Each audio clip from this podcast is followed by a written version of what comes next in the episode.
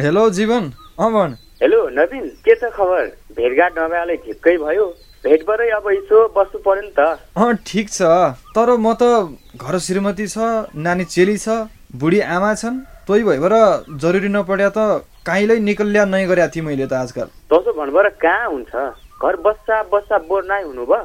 Bore त हुन्छ तर कोरोना भाइरस सङ्क्रमण जोखिमका यही बेलामी। बाहिर त कहाँ जानु?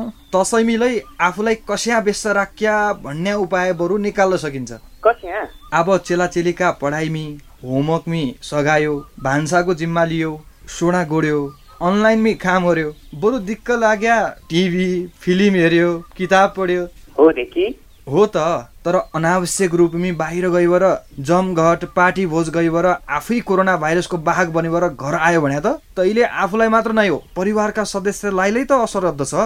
यति कुरालाई ख्याल गरे नै थिए ठिक भनी। मैले त इस्या सोचेै नै थिएँ। आफ्ना कारणले आफू र परिवारलाई नै कोरोना भाइरसका जोखिमी पार्नु भन्न घरैमी सुरक्षित भइबर सृजनशील समय बिताउनु भौतै निकी कुरडी हो। मलाई अब है तसै गरन्छु।